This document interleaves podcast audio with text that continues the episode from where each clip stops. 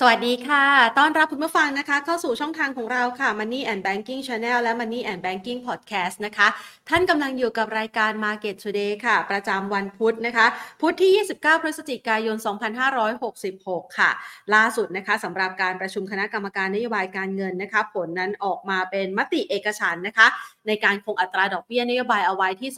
2.5%เดี๋ยวมาดูกันนะคะว่ารายละเอียดเกี่ยวกับเรื่องของมุมมองต่อเศรษฐกิจไทย และมุมมองด้านอัตราเงินเฟ้อของไทยนั้นเป็นอย่างไรกันบ้างนะคะ ก็เป็นผลการประชุมที่เปิดเผยออกมากันในช่วงเวลา 14นาฬิกาตรงของวันนี้นะคะ ก็เป็นช่วงเวลาเดียวกันกับที่รายการของเรานี่มาเข้ารายการด้วยนะคะ มาดูบรรยากาศการซื้อขายของตลาดหุ้นไทยในวันนี้กันบ้างดีกว่าค่ะ บรรยากาศโดยส่วนใหญ่นะคะ ปรับตัวเรียกว่าไม่ค่อยมีแรงไปไหนนะคะ ทรงตัวอยู่ตรงนี้แหละค่ะ ใกล้ๆระดับ 1,400 จุดนะคะ แต่ว่าอาจจะมีปัจจัยเฉพาะตัวในรายหลักทรัพย์นะคะ ยกตัวอย่างเช่นทางด้านของ AOT เมื่อช่วงหลายวันก่อน กังวลใจการเกี่ยวกับนักท่องเที่ยวชาวจีนที่ปรับตัวลดลง มีการยกเลิก flight ในการที่จะเดินทางมาไทยนะคะ แล้วล่าสุดเนี่ยยังมีข่าวเกี่ยวกับเรื่องของการที่จะ เตรียมยกเลิกนะคะ เรื่องของการคืน VAT ให้กับนักท่องเที่ยวในการช้อปปิ้งอีกนะคะ ในประเด็นดังกล่าวเหล่านี้เนี่ยมันก็เลยทำให้บรรยากาศการซื้อขายไม่ค่อยสู้ดีสักเท่าไหร่ค่ะ พร้อมกันนี้เองนะคะ ถ้าเราไปดูนะคะ บรรยากาศที่อาจจะรอติดตามตัวเลขเศรษฐกิจ แล้วก็ความชัดเจนต่างๆ ด้วยนะคะ คืนวันนี้ในฝากฝั่งของสหรัฐอเมริกาเองจะมีการเปิดเผยตัวเลข GDP ของสหรัฐ ซึ่งเป็นการประมาณการครั้งที่ 2 นะคะท่ามกลางมุมมองของเจ้าหน้าที่เฟดที่ส่งเสียงสะท้อนออกมาล่าสุดเนี่ยระบุบอกว่าอัตราเงินเฟอ้อของสหรัฐอเมริกานั้น ชะลอตัวอย่างเร็วที่สุดเลยนะคะ เรียกว่าเร็วที่สุดตั้งแต่ช่วงสักประมาณ 1950 นะคะ ในปีทศวรรษช่วงเวลานั้นนะคะ สะท้อนให้เห็นว่าความจำเป็นในการขึ้นอัตราดอกเบี้ยนั้นอาจจะลดน้อยลงไปค่ะ ซึ่งประเด็นเหล่านี้นะคะ ก็ส่งผลทำให้นักลงทุนนั้นเริ่มมีการขยับขับเคลื่อนนะคะในการลงทุนในสินทรัพย์ต่างๆ เพียงแต่ว่าตลาดหุ้นไทยเนี่ยดูเหมือนว่ายังรั้งท้ายในการที่จะเป็นทางเลือกการลงทุนนะคะ ถ้าเราย้อนกันไปนะคะเราจะเห็นได้ว่ามุมมองตอนนี้เนี่ยนะคะ กับการฟื้นตัวของตลาดหุ้นไทยเนี่ยหลายๆคนบอกว่ายกยอดเอาไว้ปีหน้าแล้ว อย่างล่าสุดเนี่ยทางด้านของท่านประธานกรรมการสภาธุรกิจตลาดทุนไทย คุณกอบศักดิ์ภูตระกูลหรือว่าเฟดโก้นะคะ ก็ระบุบอกว่าหุ้นไทยตอนนี้เนี่ยมันมีอัพไซด์มาก แต่โอกาสการขึ้นนั้นน่าจะยกไปปีหน้า 2567 แล้วนะคะ มาดูภาพรวมการลงทุนในช่วงครึ่งเช้ากันก่อนดีกว่า ก่อนที่จะไปปรึกษานักวิเคราะห์กันนะคะว่า หลังจากนี้ถ้าเรามองไปถึงการเติบโตปีหน้า เราจะวางแผนการลงทุนอย่างไรกันบ้างนนะคะ พูดคุยมาพูดมองถึงภาพรวมนะคะของการลงทุนในช่วงเช้าที่ผ่านมาค่ะ ปิดตลาดไปที่ระดับ 1,401.07 จุดนะคะ ด้วยมูลค่าการซื้อขาย 25,971 ล้านบาท AOT ยังคงเดินหน้าปรับตัวลดลงนะคะ หลุดระดับ 60 บาทแล้ว ติดลบไป 2.07% CPO กลับลดลง 3.2%ค่ะ ปตทสพขยับเพิ่มขึ้น 0.65%เช้าวันนี้ ราคาน้ำมันในตลาดโลกเริ่มฟื้นขึ้นมาบ้างนนะคะ BDMs ราคาไม่เปลี่ยนแปลง ติดล้อค่ะ ขยับเพิ่มขึ้น 2.61%ค่ะอ่าเอาละนะคะเห็นภาพรวมการลงทุนนะคะ ในช่วงครึ่งเช้าที่ผ่านมาแล้ว เดี๋ยวเราจะไปปรึกษาทางด้านนักวิเคราะห์การก่อนอื่นนะคะ ที่จะไปพูดคุยกับทางนักวิเคราะห์นะคะ ขอขอบพระคุณผู้สนับสนุนของเราค่ะ บริษัท True Corporation จำกัดมหาชน บริษัทเมืองไทยประกันชีวิตจำกัดมหาชน และทางด้านของธนาคารไทยพาณิชย์จำกัดมหาชนค่ะ ไปพูดคุยกันนะคะกับคุณสุวัฒวัฒนพรพรมค่ะผู้อำนวยการสายงานวิจัยและบริการการลงทุน จากบริษัทหลักทรัพย์กรุงศรีพัฒนาสินจำกัดมหาชนค่ะ สวัสดีค่ะคุณสุวัฒค่ะครับ สวัสดีครับครับ ค่ะ คุณสุวัฒคะมาดูบรรยากาศการลงทุนของตลาดหุ้นไทยนะคะ วันนี้เนี่ยเราเริ่มเห็นมูลค่าการซื้อขายเริ่มกระเตื้องขึ้นมา ท่ามกลางเงินบาทก็แข็งค่าด้วยนะคะ พอจะจับสัญญาณเหล่านี้และเป็นโอกาสการลงทุนได้หรือเปล่าคะ หรือว่ายังคงประคองตัวในลักษณะนี้ต่อไปเรื่อยๆ ในมุมมองของคุณสุวัสด์มองยังไงบ้างคะ ครับจริงๆผมคิดว่าโดยภาพรวมของสัญญาณการลงทุนในระยะนี้เนี่ย ดูดีขึ้นนะครับ อย่างค่ำคืนที่ผ่านมาเองเนี่ยภาพที่ตลาดติดตามในฝั่งของต่างประเทศนะครับ เรื่องของวงจรดอกเบี้ยเนี่ยตลาดก็มีความเชื่อมั่นมากขึ้นนะครับ หลังจากที่คณะกรรมการเฟดทั้ง 3 ท่านเมื่อวานให้สัมภาษณ์นะครับ แล้วทุกท่านเนี่ยเป็นโบตเตอร์ได้หมดเลยนะครับโบตลงคะแนนการปรับเพิ่ม พิ่มลดดอกเบี้ยได้ทั้งหมดนะครับ ส่วนใหญ่ให้ภาพไปในโทนโดวิชนะครับ แล้วจริงๆ มีจุดสำคัญหนึ่งที่บางท่านเริ่มพูดถึงด้วยนะครับ ก็คือเรื่องของการปรับลดดอกเบี้ยนะครับ ซึ่งอันเนี้ยเป็นจุดที่ตลาดตามอยู่นะครับ เนื่องจากว่าก็ต้องยอมรับนะครับว่าพอวงจรดอกเบี้ยสิ้นสุดเนี่ยจุดสำคัญที่ตลาดจะตามก็คือเรื่องแนวโน้มเศรษฐกิจ นะครับก็จะดูว่าทางธนาคารกลางต่างๆเนี่ยบริหารจัดการนโยบายการเงินยังไงนะครับ ให้เศรษฐกิจเนี่ยยังสามารถที่จะประคองต่อไปได้นะครับโดยเฉพาะถ้าเราดู comment เมื่อวานนะครับเราเห็นภาพว่าท่านก็จะพูดถึงว่าถ้าเศรษฐกิจเริ่มมีสัญญาณที่เปลี่ยนแปลงเนี่ยอาจจะต้องมีการปรับลดดอกเบี้ยให้ทันกับวงจรเศรษฐกิจที่เปลี่ยนไปด้วยนะครับซึ่งอันนี้ผมคิดว่าเป็นสัญญาณที่ดีนะครับแล้วก็จุดหนึ่งที่เราเห็นก็คือเราเห็นภาพของ bond yield สหรัฐเนี่ย ปรับตัวลงต่อเนื่องเลยนะครับถ้าท่านจำได้เนี่ยไม่นานมานี้นะครับสักประมาณ 1 เดือนที่แล้วเนี่ย bond yield สหรัฐเนี่ยอยู่ในระดับ 5%ใกล้ๆ5%นะครับบอลยูยุ10 ปี ปัจจุบันเนี่ยปรับตัวลงมาเหลือ 4.2%แล้วนะครับภาพนี้สะท้อนให้เห็นว่าตอนนี้ตลาดมองภาพว่าวงจรดอกเบี้ยกำลังจะสิ้นสุดนะครับการกลับสถานะของพันธบัตรเนี่ย เร่งขึ้นต่อเนื่องนะครับแล้วมีความสำคัญกับตลาดหุ้นยังไงนะครับเเรื่องของบอลยูที่ปรับลงเนี่ยมีความสำคัญนะครับ เนื่องจากว่าเวลาที่นักทุนลงทุนเนี่ยก็จะเปรียบเทียบกันนะครับว่าผลตอบแทนของตลาดหุ้นเทียบกับผลตอบแทนของการลงทุนอื่นๆเนี่ยมีความน่าสนใจหรือยังนะครับ ถ้าบอลยูปรับลงก็เท่ากับว่าผลตอบแทนของตลาดหุ้นเนี่ยมีความน่าสนใจมากขึ้นนะครับเราก็เลยเป็นที่มานะครับเราก็เลยเห็นภาพว่าในประเทศไทยเช่นเดียวกันนะครับ ต่างชาติก็ เริ่มที่จะกลับสถานะในฝั่งของบอลนะครับ ส่วนภาพที่ผมขึ้นให้ดูก็เป็นภาพที่ทำให้เห็นนะครับว่าจริงเงินเฟอ้อของทั่วโลกเนี่ยคุมเริ่มที่จะควบคุมได้แล้วนะครับแล้วก็เลยเป็นที่มาของความเห็นเรื่องของคณะกรรมการเฟดที่ดูโดวิสมากขึ้นนะครับ ค่ะอ่า ถ้าหากว่ามองจากฝั่งของเฟดเนี่ยนะคะ หลาย ๆ คนบอกว่าแนวโน้มของการขึ้นอัตราดอกเบี้ยใกล้สิ้นสุดแล้ว แต่ว่าตอนนี้ค่ะคุณสุวัสดิ์คะหลายประเทศเหมือนกันนะคะ อย่าง ECB ล่าสุดเนี่ยก็มีการส่งสัญญาณเหมือนกันว่าเงินเฟ้อเนี่ยปีหน้าอาจจะต้องมีการขยับขึ้นอัตราดอกเบี้ยอีก หรือแม้กระทั่งออสเตรเลีย หรือแม้กระทั่งนิวซีแลนด์เองเนี่ยนะคะ เราประเมินปัจจัยเหล่านี้มันจะกลับมาเป็นภาพของการขยับขึ้นอัตราดอกเบี้ยอีกครั้งในปี 2567 ด้วยหรือเปล่าคะ จริงผมถ้าเริ่มให้น้ำหนักกับภาพนี้ลดลงนะครับ เนื่องจากว่า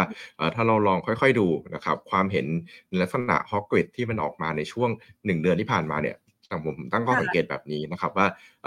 ภาวะหนึ่งที่สำคัญที่ทำให้ความเห็นของคณะกรรมการของธนาคารกลางหลาย ๆ แห่งเนี่ยมีท่าทีที่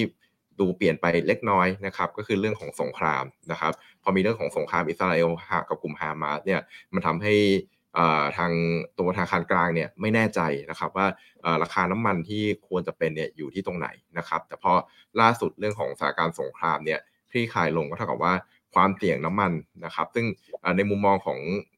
KCS เรานะครับเรามองว่าถ้าเกินกว่าระดับ 100 เหรียญขึ้นไปเนี่ยจะเป็นภาวะที่เสี่ยงนะครับที่ทำให้ภาพเรื่องของการวงจรการ ขึ้นดอกเบี้ยต่างๆเนี่ยกลับมาอีกครั้งหนึ่งนะครับแต่ปัจจุบันก็จะกลายเป็นภาพนี้ก็คือว่าเศรษฐกิจของหลายๆประเทศที่เริ่มคุมเงินเฟ้อได้แล้วเนี่ยค่อยๆแผ่วลงนะครับอย่างไม่ว่าจะเป็นอย่างสหรัฐอย่างยุโรปนะครับภาพแบบนี้เนี่ยทำให้ราคาน้ำมันฝั่ง demand เนี่ยก็ไม่ใช่ตัวขับเคลื่อนนะครับ ก็จะดู demand จะดูแผ่วๆนะครับ ส่วนจุดที่ประคองอยู่ก็เป็นเรื่องของ supply นะครับ ก็จะเห็นการคุมเรื่องของ supply น้ำมันนะครับ ไม่ว่าจะเป็น การประชุมของ OPEC Plus ที่จะเกิดขึ้นในวันพรุ่งนี้นะครับก็อาจจะเห็นการควบคุม supply ต่อนะครับ จุดแบบนี้เนี่ยผมคิดว่าน้ำมันจะประคองอยู่ในโซนนี้ครับ ระดับ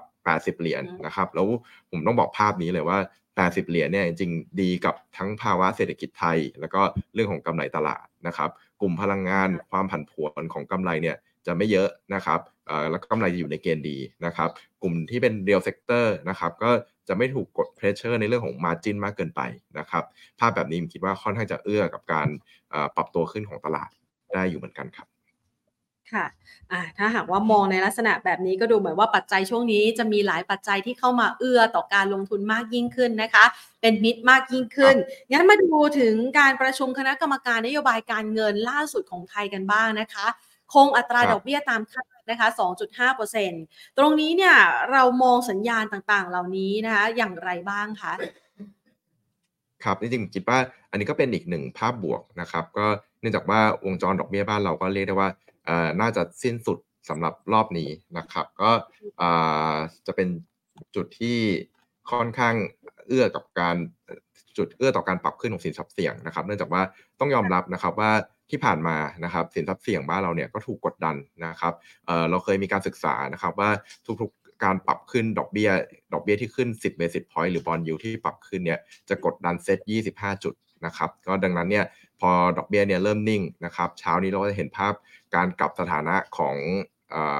ต่างชาติในตลาดพันธบัตรต่อเนื่องนะครับซื้อเข้ามาระดับเฉียด 6,000 ล้านนะครับบอลยู ปรับตัวลงต่ออีกประมาณ6 basis point นะครับ รวมเมื่อวานด้วยก็ 10 กว่า basis point นะครับ ภาพแบบนี้เนี่ยผมคิดว่ามันจะเริ่มเอื้อกับ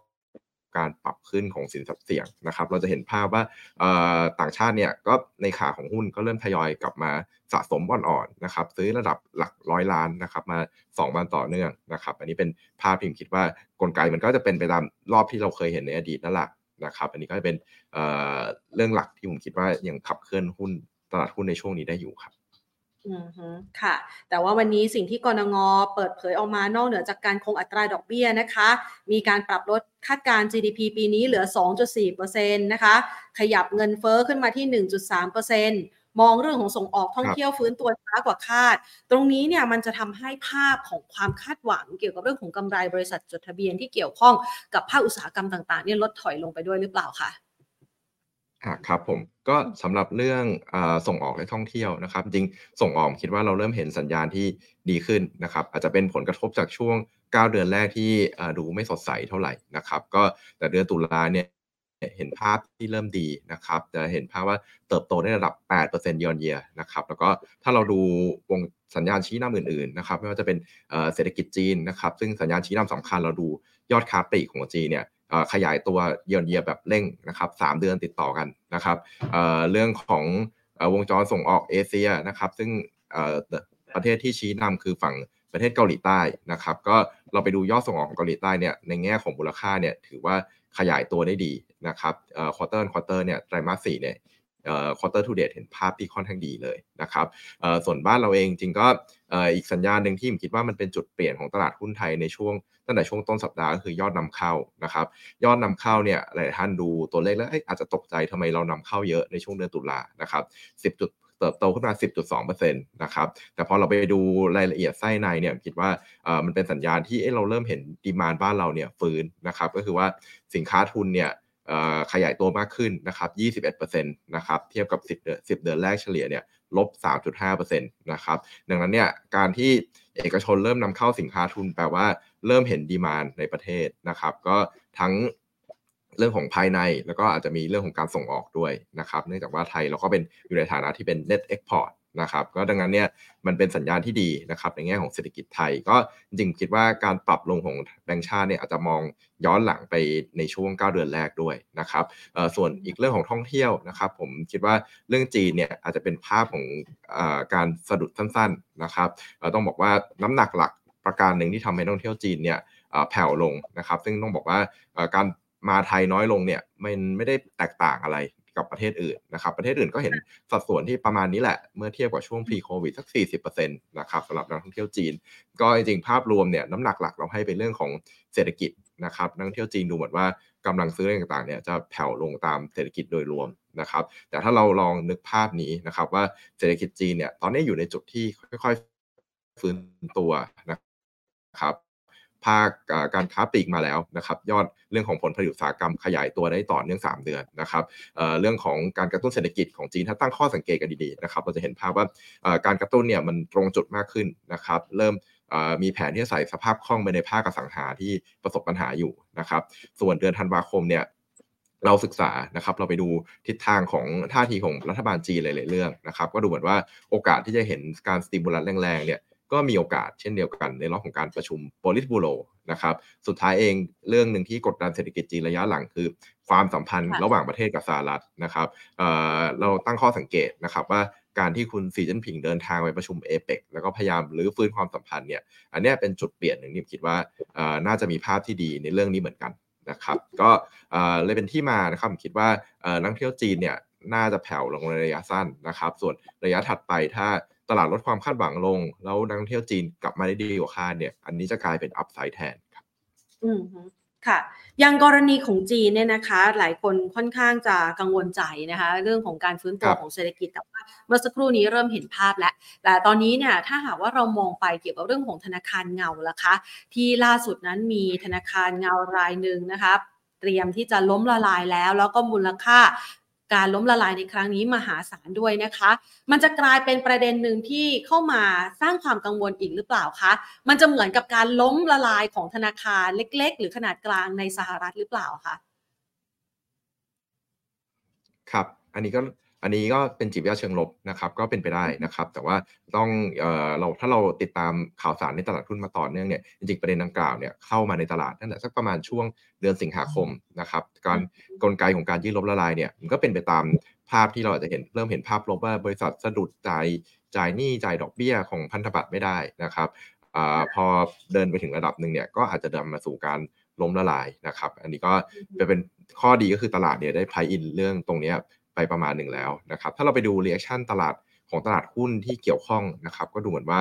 ประเด็นนี้จะไม่ได้สร้างจะไม่ได้สร้างแรงกดดันเพิ่มเติมนะครับ ซึ่งอันนี้เป็นข้อดีที่สะท้อนว่าหุ้นเนี่ยได้ price in เรื่องตรงนี้ไปแล้ว ค่ะงั้นเรามาดูในบ้านเรากันบ้างนะคะ เมื่อสักครู่นี้ประเมินมุมมองของคณะกรรมการนโยบายการเงินนะคะ เกี่ยวกับเรื่องของเศรษฐกิจไทยโดยรวมท่องเที่ยวแล้วก็ส่งออกไปแล้วนะคะ แต่มันยังมีโครงการที่เรารออยู่เพื่อที่จะผลักดันเศรษฐกิจต่อนะคะ ไม่ว่าจะเป็น e r e f u n เมื่อวานไม่เข้าคณะรัฐมนตรี เรื่องของดิจิ t a ลวอลเล็ตยังไม่ได้ส่งกฤษฎีกา หรือว่ายังไม่ได้ตีความออกมาว่าทำได้หรือไม่ได้เนี่ยนะคะแค่สองกรณีดังกล่าวนี้เนี่ยมันก็ดูเหมือนจะกดหุ้นในกลุ่มค้าปลีกด้วยนะคะ เรามองยังไงบ้างคะ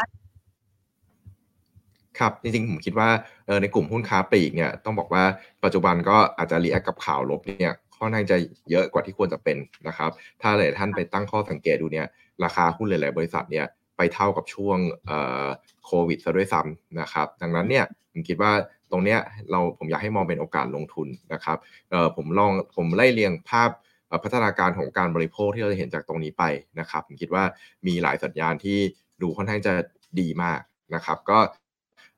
เรื่องแรกก่อนนะครับ เมื่อวานเราจะเห็นภาพการถแถลงนโยบายแก้หนี้นอกระบบของทางภาครัฐนะครับ จุดที่มันแตกต่างจากในอดีตนะครับ ผมเห็นอยู่ใน 2 ประเด็นนะครับ ประเด็นที่1นนะครับก็เรื่องของการบูรณาการของหลาย ๆ หน่วยงานเนี่ยที่มีความเกี่ยวข้องกับการแก้หนี้เนี่ย เข้าด้วยกันนะครับ ไม่ว่าจะร่วมมือกันทำงานนะครับไม่ว่าจะเป็นกระทรวงการคลังนะครับ กระทรวงมหาดไทยหรือแม้แต่สำนักงานตำรวจนะครับ ซึ่งจุดสำคัญคิดว่ากลไกที่จะให้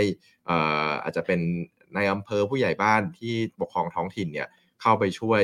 เจรจาไก่เกลี่ยเนี่ยคิดว่าเป็นกลไกที่น่าจะมีประสิทธิภาพกว่าที่ผ่านมานะครับส่วนการถ้ากระทำผิดกฎหมายก็ให้ตำรวจเนี่ย บริหารจัดการไปนะครับแล้วสุดท้ายเองถ้าลูกหนี้มีศักยภาพเนี่ยก็สามารถที่จะดึงกลับเข้าระบบได้นะครับ จุดแบบนี้แหละคิดว่าน่าจะค่อยๆ ช่วยลดหนี้ได้นะครับ แล้วอีกประการหนึ่งเลยก็คือว่าจะมีการทำดัตต้าเบสของทั้งเจ้าหนี้ลูกหนี้ขึ้นมานะครับก็มีการลงทะเบียนนะครับนับแต่นับตั้งแต่วันที่1ธันวานะครับแล้วมีการแท็กย้อนหลังนะครับว่าข้อเรียกร้องการปณีประนอมอะไรต่างๆเนี่ยตอนเนี้ยพัฒนาการไปถึงไหนนะครับ ซึ่งคิดว่าอันนี้มันจะมีกลไกที่ วัดผลได้ชัดเจน มีระบบที่แท็กได้นะครับน่าจะช่วยให้เรื่องของภาวะนี้นอกระบบเนี่ยดีขึ้นนะครับ แล้วที่มามาดีกับการบริโภคยังไงนะครับ แน่นอนว่านี่นอกระบบลดลงนะครับ ดอกเบี้ยต่ำลงจากการเจรจาเนี่ยรายจ่ายของประชาชนที่ต้องไปอยู่ตรงเนี้ยก็จะน้อยลงนะครับกำลังซื้อจะดีขึ้นนะครับ อีกประการหนึ่งที่ผมเห็นในแง่ของ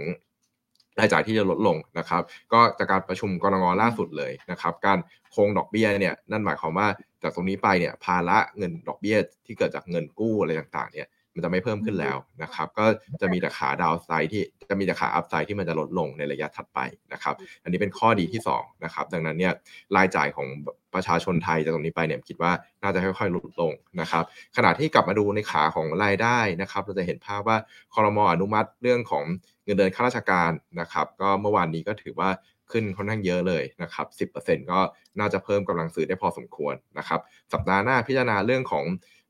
การปรับเพิ่มค่าแรงขั้นต่ำนะครับ อันนี้จะเป็นอีกประเด็นบวกที่เพิ่มในเรื่องของกำลังซื้อนะครับ แล้วตามด้วยไตรมาสหนึ่งเรื่องของนโยบาย e refund เนี่ยคิดว่าท้ายสุดคอรมอก็คงอนุมัติออกมา เนื่องจากว่าก็ไม่ได้มีประเด็นว่าจะสร้างภาระทางการเงินการคลังอะไรเพิ่มเติมเยอะนะครับ ก็จะเป็นการกระตุ้นให้มันเกิดเริ่มเกิดการบริโภคที่หมุนเวียนมากขึ้นนะครับสุดท้ายเองเรื่องของดิจิตอลวอลเล็ตก็ต้องยอมรับนะครับว่าถ้ามองกันในมิติลบนะครับภาระการคลังของบ้านเราจะเพิ่มขึ้น นะครับแต่แต่ถามว่ากลไกที่ทางรัฐบาลทำเนี่ยก็จะไปผ่านกลไกที่มีการผ่านกฤษฎีกาผ่านสภาอะไรต่างๆเนี่ยอันนี้ผมคิดว่าเดี๋ยวค่อยๆตามดูกันนะครับก็ผมพาย้อนไปดู GDP ไตรมาสสามนิดนึงนะครับก็บ้านเราเนี่ย GDP เราการบริโภคเนี่ยเติบโตประมาณ 7%นะครับท่านก็จะบอกว่าเอ๊ะมันดีมากเลยนะครับแต่ว่าถ้าไปดูจริงๆ แล้วมันในการบริโภคเนี่ยมี 11 หมวดครับมี 2 หมวดที่เติบโตระดับสัก ท่องเที่ยวเนี่ยเติบโตประมาณ 36%นะครับเรื่องของการผ่านะการเดินทางเนี่ยเติบโตประมาณ 13%นะครับเฉลี่ย 2 หมวดนี้ก็ 20 กว่าเปอร์เซ็นต์นะครับถ้าเราลองไปถอดดูถอดออกมาดูนะครับว่า 9 หมวดที่เหลือโตเท่าไหร่เนี่ยจริงแล้วอาจจะโตสักประมาณ 2-3%นะครับซึ่งก็เรียกได้ว่าภาคการบริโภคเราก็ยังไม่ได้ดีนักนะครับดังนั้นเนี่ยอันเนี้ย ก็เป็นข้อพิจารณาของกฤษฎีกาที่คงต้องคงต้องไปดูว่าระดับเนี่ยวิกฤตหรือยังนะครับ แล้วก็คงดูภาพรวม GDP ด้วยนะครับ ก็คงต้องตามกันต่อสำหรับเรื่องดิจิตอลวอลเล็ตครับค่ะอะงั้นเรามาดูนะคะว่าถ้าอย่างนี้เนี่ยหุ้นในกลุ่มค้าปลีกเรามองยังไงคะ เรามีตัวไหนแนะนํำไหม เพราะว่าคุณผู้ชมนี่มีความในใจส่งมาด้วยนะ อย่าง CPO บอกว่าถูกแล้วยังมีถูกกว่านะคะหลายๆคนบอกว่าถูกอยู่ถูกลงอีกแล้วก็ถูกต่อ ตอนนี้เนี่ยเรามองยังไง คะอย่างค้าปลีกเนี่ยค่ะ เอาตัวแรกเลย CPO นี่ถือว่าเป็นตัวขวัญใจเลยนะคะ คุณสุวรรณมองยังไงคะ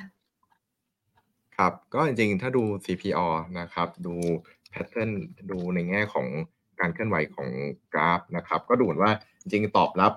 ในช่วงไตรมาสสามที่ปรับตัวลงแบบเร่งตัวเนี่ย ก็เข้าใจว่าเป็นการตอบรับเรื่องของซีซันอลที่อาจจะไม่ค่อยดีเท่าไหร่นะครับ ก็เป็นไปตามภาพค้าปลีกโดยรวมนะครับ แต่ล่าสุดเนี่ยที่เห็นภาพการปรับลงต่อเมื่อเช้านี้ต้องบอกว่า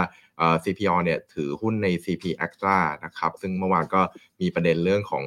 อการที่ DSI เข้าไปตรวจสอบในเรื่องหมูเถื่อนนะครับก็ต้องบอกว่าจริงอันนี้มัน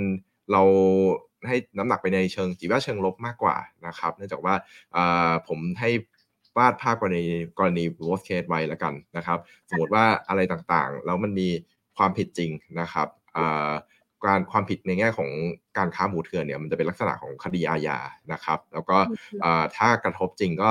อาจจะต้องมีเรื่องของลูกค้าอะไรต่างๆ ก็คงมีการตรวจสอบมากขึ้นนะครับ แต่ถามว่าถ้าดูมาตรฐานของ CP a c t a ปัจจุบันเนี่ยก็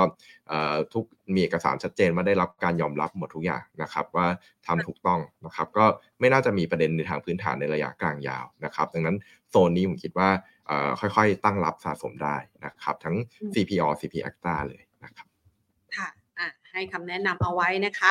ก่อนที่จะไปขยายความนะคะคำถามอื่นๆ ที่คุณผู้ชมส่งมานะคะ ขอเป็นหุ้นแนะนำที่วันนี้คุณสุวัสด์เตรียมมาให้กับเรากันก่อนดีกว่านะคะ หุ้นอะไรบ้างคะที่ช่วงนี้เนี่ยเราสามารถเริ่มสะสม ซื้อลงทุนแล้วก็ลุ้นโอกาส อ๋อลืมไปว่ายังไม่ได้ถามว่าภาพจากชนีเนี่ย เราประเมินยังไงคะคุณสุวัสด์ช่วงนี้มันประคองตัวอยู่สักประมาณพันสี่นะคะ กรอบการเคลื่อนไหวก่อนที่จะถึงสิ้นปีนี้มองยังไง แล้วปีหน้ามีโอกาสโดดเด่นกว่านี้ไหมคะครับผมคิดว่าถ้าดูโครงสร้างโดยรวมนะครับ ปัจจัยต่างประเทศดีอย่างที่ผมไล่เรียงไปนะครับ แรงกดดันมันไม่ได้น่าน่าจะอยู่ในเชิงผ่อนคลายมากกว่าเป็นแรงกดดันเหมือน 2 เดือนที่ผ่านนะครับบ้านในบ้าน นะครับจุดที่นักทุนกำลังจับตาก็คือว่าเศรษฐกิจที่ดูแผ่วๆนะครับมันมีสัญญาณฟื้นตัวบ้างไหมนะครับก็เริ่มมีอย่างที่ผมไล่เรียงไปว่า อย่างเช่นยอดการนำเข้าก็บอกบอกภาพว่าดีมาทั้งในนอกเนี่ยฟื้นตัวนะครับเรื่องการบริโภคก็เริ่มเห็นภาครัฐวางวางแนวนโยบายหลากหลายนะครับเพื่อที่จะกระตุ้นให้กลับมานะครับเรื่องของการท่องเที่ยวเสร็จจีนอาจจะดูแผ่วๆนะครับแต่ผมคิดว่าระยะสั้นชาติอื่นยังทดแทนได้นะครับ แล้วปีหน้าก็ ความคาดหวังของจีนก็ยังกลับมาได้นะครับ ก็ดังนั้นโครงสร้างแบบนี้คิดว่าตลาดมีโอกาสที่จะปรับตัวขึ้นในเชิงบวกนะครับแล้วเซ็ตเนี่ยต้องบอกว่าจริงๆมันอยู่ในโซนถูกมาระยะใหญ่ ๆ แล้วนะครับแต่ขาดแค่ไปขับเคลื่อนนะครับ ก็ตอนนี้เซ็ตถ้าดู valuation นะครับ Piper Book เนี่ย1.3 เท่านะครับไปดูระดับต่ำกว่านี้ก็มันจะต่ำต่ำกว่า average ลบ2 SD นะครับ ต่ำกว่านี้ลงไปเนี่ยมันจะเป็นอะไรที่ ส่วนใหญ่จะเกิดขึ้นในช่วงคริสิตแรงๆนะครับ ซึ่งโครงสร้างปัจจุบันที่ผมไล่คิดว่าเรายังไม่น่าจะเห็นภาพนั้นนะครับ ดังนั้นเนี่ยตอนนี้เหลือแค่ความมั่นนั่นแหละนะครับ ก็ตัวเรื่องสัญญาเศรษฐกิจมาแล้วนะครับ เม็ดเงินชาวต่างชาติเริ่มกลับมาได้ 2 วันนะครับ เดี๋ยว1ธันวามีกองทุน ESG เข้ามาอีกนะครับ ก็เราประเมินกองทุนใหม่เนี่ยน่าจะมีเม็ดเงินอีกหมื่นถึงหมื่นห้าพันล้านนะครับ อันนี้จะเป็นอะไรที่ช่วยช่วยให้แรงขับเคลื่อนเสร็จเนี่ย ฟื้นตัวกลับขึ้นมาได้นะครับระยะสั้นผมคิดว่าเทสบริเวณ 143 1431 ก่อนนะครับถ้าผ่านขึ้นไปได้เนี่ยตลาดจะมุมมองมีมุมมองบวกมากขึ้นนะครับปลายปีคิดว่าโอกาสแกว่งขึ้นไปบริเวณพันห้าพันห้ากลางๆเนี่ยเป็นไปได้นะครับถ้าตลาดเริ่มให้น้ำหนักเอาลุกปีหน้าประกอบไปด้วยครับค่ะะเป็นภาพที่ดูดีนะคะ อย่างน้อยก็ปิดโอกาสดาวไซด์คือดาวไซด์เริ่มจำกัดและ ก็มีมุมมองเชิงบวกที่ดีมากขึ้นนะคะ ดังนั้นภาพในลักษณะแบบนี้หุ้นน่าสะสมที่คุณสุวัสด์เตรียมมาให้คุณผู้ชม มีตัวไหนที่น่าสนใจบ้างคะครับผมคิดว่าผมขออนุญาตปูเป็นธีมหลักที่เรามองภาพนะตอนนี้ก่อนนะครับ ก่อนที่จะลงไปรายหุ้นนะครับ ก็ธีมหลักผมคิดว่าเราวางไว้3ธีมนะครับ ก็ชัดเจนว่าตอนนี้วงจรดอกเบี้ยเป็นปลายทางวงจรดอกเบี้ยสิ้นสุดนะครับ กลุ่มที่ได้ประโยชน์เรื่องยิวนะครับ ไม่ว่าจะเป็นโรงไฟฟ้านะครับ เช่าซื้อ กลุ่มชิ้นส่วนหรือกลุ่ม growth เนี่ยจะเป็นกลุ่มที่น่าสนใจและ outperform ตลาดนะครับ กลุ่มที่2นะครับคิดว่าพอดอกเบี้ยเป็นจุดสิ้นสุดนะครับตลาดจะไปดูนะครับว่าเศรษฐกิจภูมิภาคไหนส่วนไหนที่จะฟื้นตัวเร่งขึ้นนะครับ ก็โครงสร้างหลักที่เราเห็นก็คิดว่าผมคิดว่าสหรัฐยุโรปจะโตแผ่วๆลงนะครับ ส่วนไทยกับจีนจะเป็นอะไรที่ เติบกลับมาฟื้นตัวได้ค่อนข้างเร่งนะครับก็อันนี้ผมก็เลยอยากให้มองกลุ่มที่โยงกับเศรษฐกิจจีนนะครับไม่ว่าจะเป็นปิโตเคมีนะครับแพคเกจจิ้งนะครับกลุ่มเหล่านี้จะได้ประโยชน์นะครับส่วนกลุ่มสุดท้ายก็แน่นอนว่าโครงสร้างในประเทศเนี่ยฟื้นตัวดีขึ้นนะครับโดยเฉพาะภาคการบริโภค ภาคการบริการนะครับก็อย่างกลุ่มค้าปลีกกลุ่มท่องเที่ยวที่ตอนนี้อาจจะมีจิตวิทยาลบหน่อยก็ ให้ค่อยๆตั้งรับได้นะครับ อันนี้เป็น 3 กลุ่มที่เรามองนะครับ ส่วนระยะสั้นนะครับสำหรับวันนี้ผมคิดว่าธีมหลักก็แน่นอนว่าวันนี้วงจรดอกเบี้ยของไทย รอบนี้ยืนยันแล้วว่าสิ้นสุดนะครับ ก็ไปดูกลุ่มเช่าซื้อก่อนนะครับเเราแนะนำในส่วนของสวัสด์นะครับ ก็จะเป็นกลุ่มที่ได้ประโยชน์นะครับ ระยะถัดไปแรงกดดันของดอกเบี้ยขาขึ้นต่อกลุ่มเช่าซื้อเนี่ยจะลดลงเรื่อยๆนะครับ ส่วนกลุ่มที่2นะครับหุ้นที่2นะครับผมเลือกไปที่ SCGP Packaging นะครับก็ต้องบอกว่าดีมานฝั่งจีนเนี่ยจริงสัญญาณเนี่ยกลับมาชัดนะครับนอกจากตัวเลขเศรษฐกิจที่ผมไล่ไปนะครับดัชนีชี้นำหนึ่งที่อยากให้แฟนๆรายการหลายๆท่านตามดูก็คือเรื่องของ BDI นะครับถ้าตั้งข้อสังเกตเนี่ย BDI สัปดาห์นี้นะครับ3วันเท่านั้นนะครับฟื้นตัวขึ้นมา 28%นะครับ นั่นหมาย BDI จะฟื้นตัวไม่ได้เลยนะครับ ถ้า demand มันไม่มา นะครับ นั่นหมายความว่าตอนนี้ demand จีน น่าจะกลับมาค่อนข้างจะแรงมากนะครับ ก็มองไปที่ SCGP Packaging นะครับ ส่วนหุ้นสุดท้ายก็ลิงก์จีนเช่นเดียวกันนะครับ มองไปที่ปตท GC นะครับ ก็จะเป็น 3 หุ้นหลักที่เราแนะนำในวันนี้ครับ PTT G4 นะคะอะถ้าหากว่าเรื่องของการลงทุนระยะยาวล่ะคะ ธีมที่น่าสนใจมีตัวอื่นๆ เพิ่มเติมด้วยหรือเปล่าคะ ก็ตีมตีมหลักยังคิดว่าอยากให้มองภาพโซนนี้อยู่นะครับเนื่องจากว่าถ้าเราต้องตั้งข้อสังเกตหุ้นในกลุ่มเหล่านี้ ส่วนใหญ่ก็จะค่อนข้าง underperform ตั้งแต่ต้นปีด้วยนะครับ ตรงนี้ผมคิดว่าเราเริ่มเห็นจุดเปลี่ยนที่จะเป็นจุดกลับตัวได้ในระยะกลางยาวอยู่เหมือนกันนะครับอย่างโรงไฟฟ้าเนี่ยจริงก็อยู่ในโซน value ที่น่าสนใจมากนะครับรวมถึงพวกหุ้นในกลุ่มอิงจีนด้วยนะครับอันนี้ยังเป็นธีมหลักที่เรายังแนะนำอยู่นะครับ ได้ค่ะ งั้นขออนุญาตนะคะ ให้ทางด้านของคุณสุวัสด์ช่วยดูคำถามนะคะ ที่คุณผู้ชมทางบ้านส่งมาสักหน่อยนะคะ อย่างทางด้านของ WHA เองเนี่ยมองยังไงบ้างคะครับ WHA ถ้าเราดูการเคลื่อนไหวของหุ้นนะครับทั้งต้องยอมรับว่าเป็นหนึ่งในหุ้นที่เนี่ยต้นปีที่ผ่านมาเนี่ย outperform มาก ๆ นะครับ ก็จริง ๆ ภาพโครงสร้างเชิงพื้นฐานโดยรวมเนี่ยคิดว่า หุ้นนิคมเนี่ยตอนนี้เป็น big theme นะครับใน 3-4 ปีข้างหน้านะครับออนอกจากนโยบายของรัฐที่ผมไล่เรียงไปนะครับอีกเรื่องหนึ่งที่รัฐทำได้ดีอย่างต่อเนื่องเลยก็คือ เรื่องของการดึง FDI เข้ามานะครับก็แต่ถ้าลองสังเกตเหมือนระยะหลังหุ้นอาจจะไม่ได้ตอบรับในเชิงลบเยอะนะครับก็อาจจะต้องอผมให้ภาพนี้ด้วยว่าพอหุ้นปรับฐานลงมาลึกนะครับหลายๆ sector ที่มีเวอร์ชันเริ่มน่าสนใจมากกว่าเนี่ยก็อาจจะเห็นเม็ดเงินเนี่ย ค่อยๆสวิตออกจากกลุ่มที่ outperform ไปกลุ่มที่ underperform อย่างที่ผมไล่เรียงไปแล้วมีจุดเปลี่ยนนะครับ ดังนั้นเนี่ย WHA ระยะสั้นอาจจะฝืดๆหน่อยนะครับ แต่ว่าถ้าปรับตัวลงมานะครับผมคิดว่าค่อยๆ มองเป็นลักษณะในการตั้งรับสะสมได้นะครับสามถึงสี่ปีข้างหน้า โครงการลงทุนภาครัฐเนี่ยมีเยอะมากนะครับ แล้วก็น่าจะเห็นภาพ FDI เนี่ยที่ค่อนข้างจะกลับมาเร่งตัวนะครับ เป็นแรงหนุนของฝั่งหุ้นในอุตสาหกรรมนิคมด้วยครับ ค่ะ ตัวต่อไปนะคะ CBG มองยังไงบ้างคะ CBG ผมคิดว่าน่าสนใจนะครับ ก็ต้องบอกว่าในแง่ของต้นทุนนะครับ เป็นแรงขับเคลื่อนหลักด้วยส่วนหนึ่งนะครับ เราจะเห็นภาพว่าต้นทุนพวกอลูมิเนียมรวมถึงน้ำตาลนะครับ น้ำตาลจะขึ้นมาบ้าง แต่ก็ดูคลายๆลงช่วงหลัง นะครับ อันนี้ก็จะเป็นภาพบวกกับ CBG นะครับ แล้วจุดเปลี่ยนที่สำคัญประการหนึ่งเลยก็คือเรื่องของการขยายไปธุรกิจใหม่นะครับทำเรื่องของค่ะ packaging เบียร์ให้กับอ่าเบียร์ของคาราบาวนะครับ ก็ดังนั้นเนี่ยมีศักยภาพเยอะนะครับ ในแง่ของธุรกิจใหม่แล้วมันจะเริ่มเอ่อ earning จะเริ่มเข้ามาเต็มๆด้วยในช่วงไตรมาสสี่นะครับ ก็เอ่อจริงๆต้องบอกว่าถ้าเราย้อนไปดูธุรกิจเบียร์ของคาราบาวนะครับ ต้องบอกว่าเป็นรายใหม่นะครับข้อได้เปรียบของรายใหม่ก็คือว่า market share เริ่มจากศูนย์นะครับดังนั้นเนี่ย มีแต่ขยายตัวไม่มีดาวไซด์นะครับก็อันนี้จะเป็นภาพบวกที่หนุนเอ่อ CPG ในระยะถัดไปนะครับโซนปัจจุบันคิดว่ายังลงทุนได้นะครับ target price ที่นักวิเคราะห์เราทำไว้ก็ยังอยู่ในโซนที่เอ่อไม่แพงนะครับในแง่ของ CPG นะครับก็ประมาณค่ะ100 บาทนะครับที่วางไว้ครับอ่าฮะค่ะ ตัว TLI ค่ะ คุณผู้ชมบอกว่าช่วงนี้เนี่ยดูเหมือนว่าราคามันจะไหลลงมานะคะ อยากสอบถามว่ายังมีความน่าสนใจในการลงทุนไหมคะ TLI ค่ะครับที่เอาไว้ผมคิดว่าระยะสั้นเนี่ยความน่าสนใจอาจจะดูน้อยลงไปหน่อยนะครับเนื่องจากว่ากลุ่มประกันเนี่ยถ้าถ้าหลายท่านลองสังเกตว่า พอเป็นวงจรดอกเบี้ยขาขึ้นเนี่ยยิวปรับตัวเพิ่มขึ้นเนี่ยกลุ่มประกันจะได้ประโยชน์นะครับก็พอยิวเป็นจุดสิ้นสุดเนี่ยก็ทางในแง่ของตลาดเนี่ยก็จะมองว่ากลุ่มประกันเนี่ยจะผ่านจุดพีคไปแล้วหรือเปล่านะครับ อันนี้เป็นเรื่องหลักที่อาจจะยังดู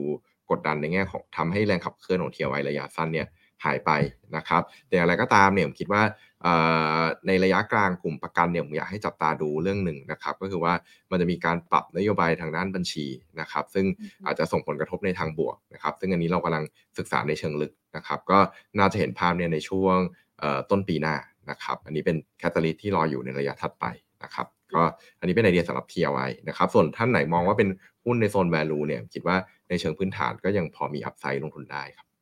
ค่ะ ตัวต่อไปนะคะ AOT ค่ะ ลงทุกวันเลยนะคะ ล่าสุดก็มีประเด็นที่เพิ่มเติมเข้ามาอีกนะคะ ตอนนี้เนี่ยหลายคนบอกครับกังวลใจเนี่ยเพราะว่าเป็นหุ้นที่ดี ลงมาขนาดนี้มองยังไงบ้างคะครับจริงๆโซนปัจจุบันเนี่ยผมคิดว่า แถวๆบริเวณ 60 บาทถึง 58 บาท 50 เนี่ย เป็นโซนที่น่าลงทุนนะครับ ก็ต้องบอกภาพนี้นะครับว่านักวิเคราะห์พื้นฐานของเราเนี่ยทำการศึกษาเลยนะครับ ว่าประเด็นลบที่เข้ามาทีละเล็กทีละน้อยเนี่ย ถ้ารวมทุกอย่างแบบกรณีเลวร้ายเนี่ยกระทบกำไรเท่าไหร่นะครับ ก็ประเด็นลบที่เข้ามาหลักๆเนี่ยคิดว่ามีอยู่สองสามเรื่องนะครับ สรุปได้ประมาณนี้ก็คือว่าอันแรกเนี่ยค่าใช้จ่ายในช่วงไตรมาสสี่เนี่ยสูงกว่าที่คาดไว้นะครับ ในส่วนของอ่อโบนัสเรื่องการดำเนินงานนะครับ เรื่องที่ 2 เป็น นักท่องเที่ยวจีนที่พลาดเป้านะครับ ส่วนสุดท้ายเป็น